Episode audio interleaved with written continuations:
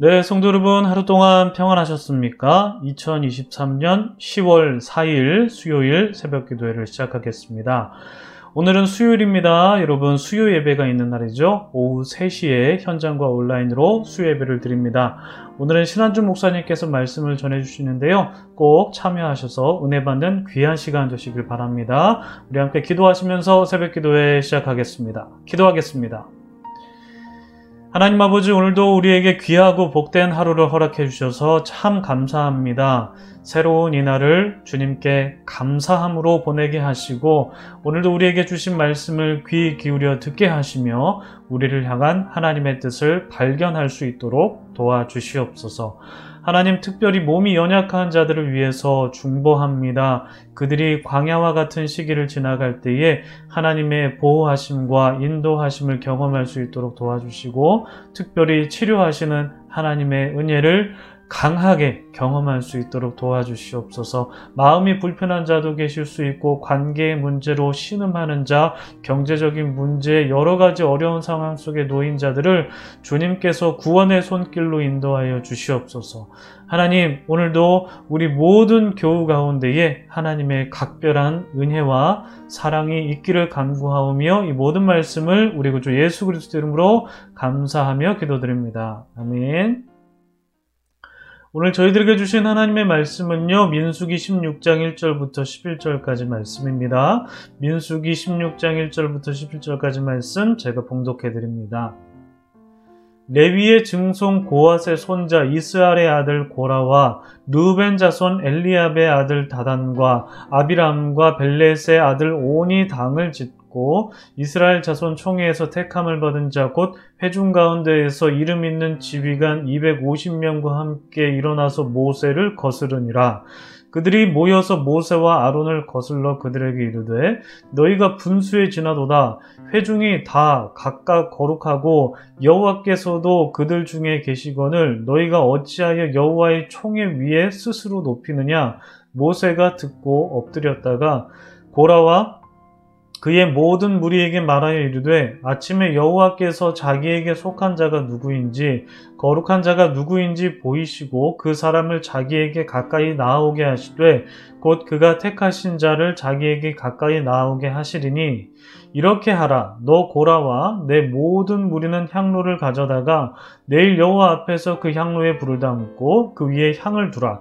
그때 여호와께서 택하신 자는 거룩하게 되리라. 레위 자손들아 너희가 너무 분수에 지나치느니라 모세가 또 고라에게 이르되 너희 레위 자손들아 들으라. 이스라엘의 하나님이 이스라엘 회중에서 너희를 구별하여 자기에게 가까이 하게 하사 여호와의 성막에서 봉사하게 하시며 회중 앞에 서서 그들을 대신하여 섬기게 하심이 너희에게 작은 일이겠느냐 하나님이 너와 내 모든 형제 레위 자손으로 너와 함께 가까이 오게 하셨거늘 너희가 오히려 제사장의 직분을 구하느냐? 이를 위하여 너와 너희 무리가 다 모여서 여호와를 거스르는도다. 아론이 어떠한 사람이기에 너희가 그를 원망하느냐?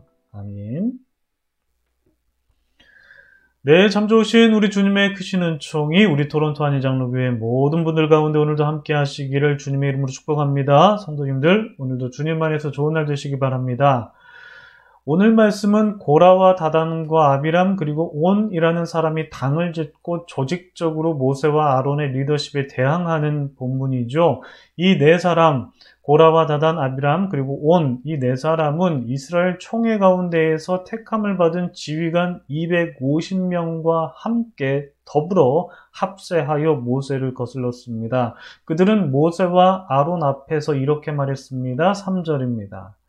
그들이 모여서 모세와 아론을 거슬러 그들에게 이르되 너희가 분수에 지나도다. 회중이 다 각각 거룩하고 여호와께서도 그들 중에 계시거늘 너희가 어찌하여 여호와의 총에 위에 스스로 높이느냐 그들이 모세와 아론을 거스른 명분은 이렇습니다. 여호와께서 회중 가운데 계신다. 회중에게 리더십이 있는 거다. 너희가 어찌하여 회중 위에 서려고 하느냐. 총회 위에 선다는 말은 회중 위에 선다는 말인데 이들은 회중 리더십이 모세와 아론의 리더십보다 크다라고 보고 그렇게 말한 거죠.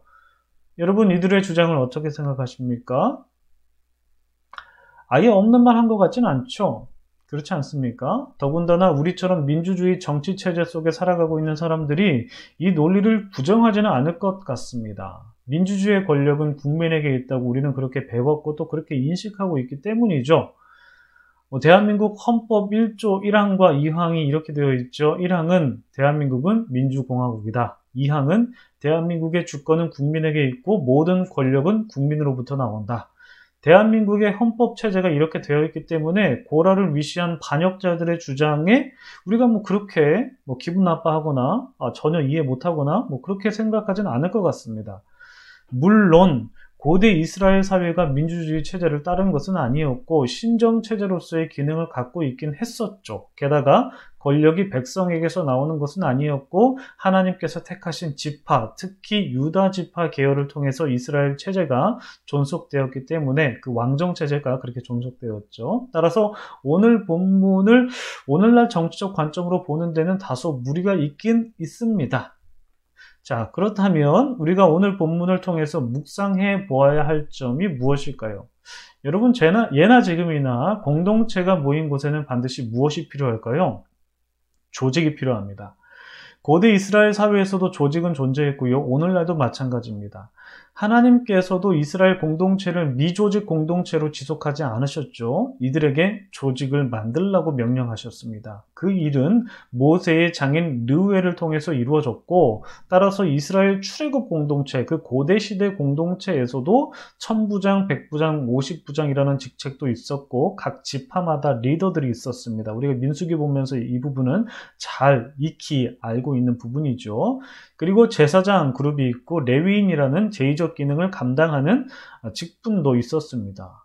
이처럼 공동체가 존속되기 위해서는 조직은 필수적이다라는 것을 우리는 성경 안에서도 그것을 발견할 수 있습니다. 그런데 조직은 양날의 검이라고 볼 수가 있죠.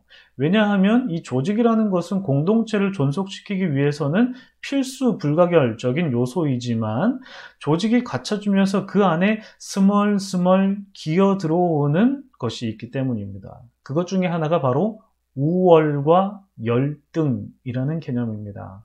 아, 저 사람은 우월해, 저 사람은 열등해.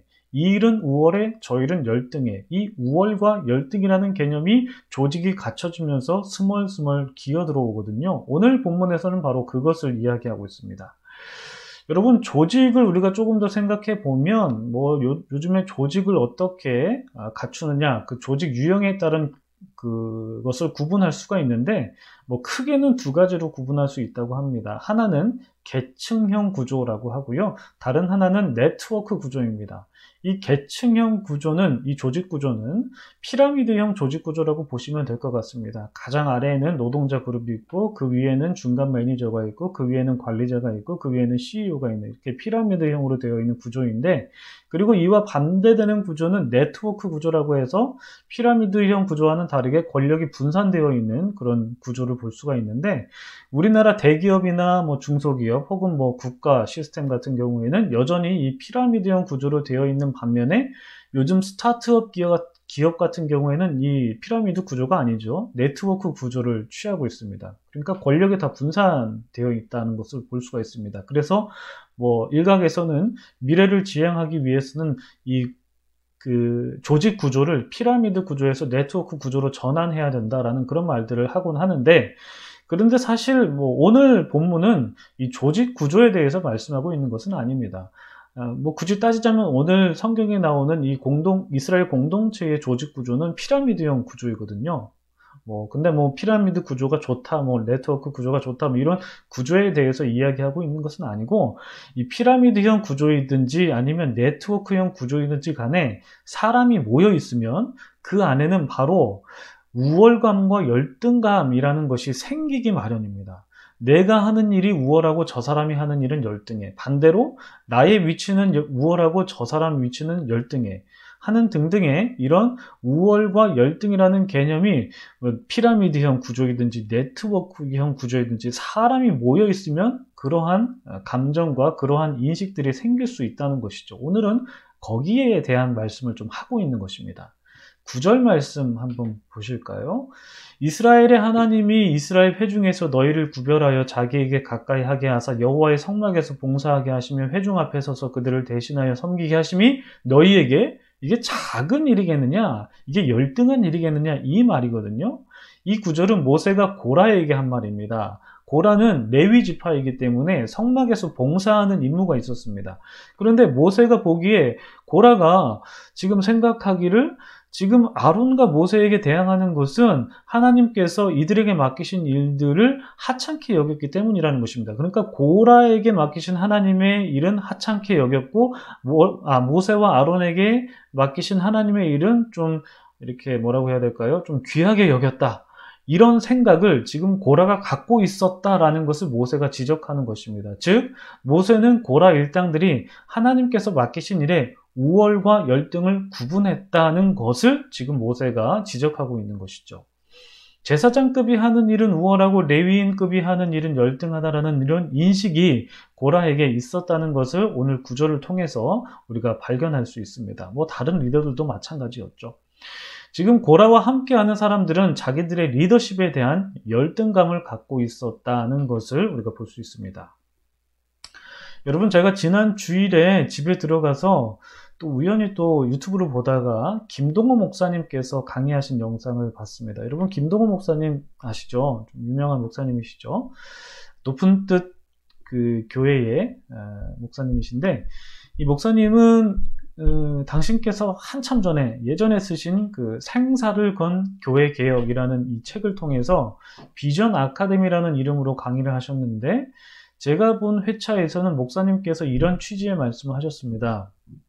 건강한 교회는 하나님의 사역에 집중하는 교회라고 말씀하셨습니다. 그러니까 이 말을 제가 다시 해석을 해보면 이런 것 같아요. 건강한 교회는 교회 구성원들이 어떤 사역이든지 간에 하나님께서 맡기신 사역이라면 그 사역에 의미를 부여하고 그 사역에 매진하는 교회가 건강한 교회다라고 목사님께서 그렇게 말씀하셨다고 어, 해석을 해봤습니다. 달리 말하면 교회 사역의 우월과 열등을 구분하지 않고 하나님께서 맡기신 일이라면 어떤 일이든지 그 일 자체의 목적을 두고 마음을 두고 열의를 다하면서 섬기는 교회가 건강한 교회라는 것이죠. 그렇다면 건강하지 못한 교회는 어떤 교회일까요? 직분 사이에 서열을 매기고 그 서열의 차등에 따라서 권력을 구분한다는 것입니다. 즉 정리해보면 건강한 교회는 사역의 등급을 매기지 않고 어떤 사역이든지 하나님께서 기뻐하시는 그 사역에 매진하고 투자하는 교회이고 건강하지 못한 교회는 사역보다는 직분의 위계 질서와 직분 간의 차등에 따른 보이지 않는 권력을 추구하는 교회가 건강하지 못한 교회라는 것이죠. 하나님께서는 레위인에게는 레위인의 직무를 주셨고 제사장 그룹에게는 제사장 그룹의 어떤 직무를 주셨습니다. 그리고 각 지파의 리더에게는 각자 역할에 따른 사역을 주셨습니다. 그리고 모세에게는 하나님과 대면하여 이스라엘 백성을 위한 메시지를 받는 역할을 감당하게 하셨습니다. 저마다 각자의 역할이 있을 뿐이지 어떤 역할이 크고 어떤 역할이 작고 이것이 없다는 것입니다. 다만 직분에 따른 사역의 차이가 있을 뿐이고 그 사역은 중요한 사역 따로 있고 중요하지 않는 사역 따로 있는 것이 아니라는 거죠. 어떤 사역이든 하나님 나라를 위해서 다 필요하고 다 중요한 사역이라는 것입니다. 고라와 그 일당이 오늘 모세와 아론에게 비판받은 이유는 그들이 그러니까 고라가 그 일당이 직분의 위계 질서가 있다라고 보았다는 것이고 아론과 모세가 최고의 리더십 자리에 있으면서 부당한 권력을 행사하고 있다고 오해하였기 때문입니다.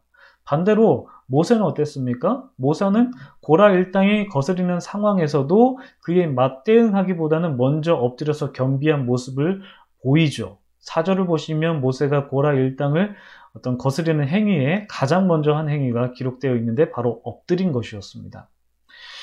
어, 그들의 거스름에 모세는 감정적으로 대응한다거나 즉각적으로 자신의 권력을 휘두르기보다도 오히려 권위 없는 자처럼 납작 엎드려서 하나님 앞에 간구하는 모습을 보였습니다. 그리고 하나님의 뜻을 판단하기 위한 제안을 그들에게 하였죠.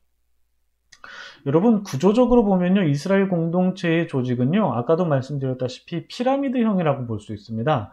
그 구조 꼭대기에 있는 사람이 모세라고 볼 수 있겠죠. 뭐 구조적으로 보면 그렇습니다.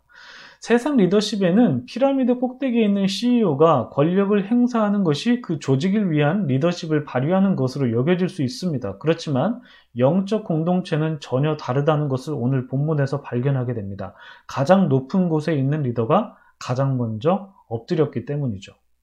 그러므로 보다 더 중요한 것은 이 조직의 구조로 보다도 그 공동체의 구성원들이 얼마나 자기의 리더십을 섬김의 리더십으로 여기느냐, 그리고 하나님께서 각자에게 주신 사역을 얼마나 귀하게 여기느냐, 거기에 건강한 공동체의 여부가 달려 있는 것입니다.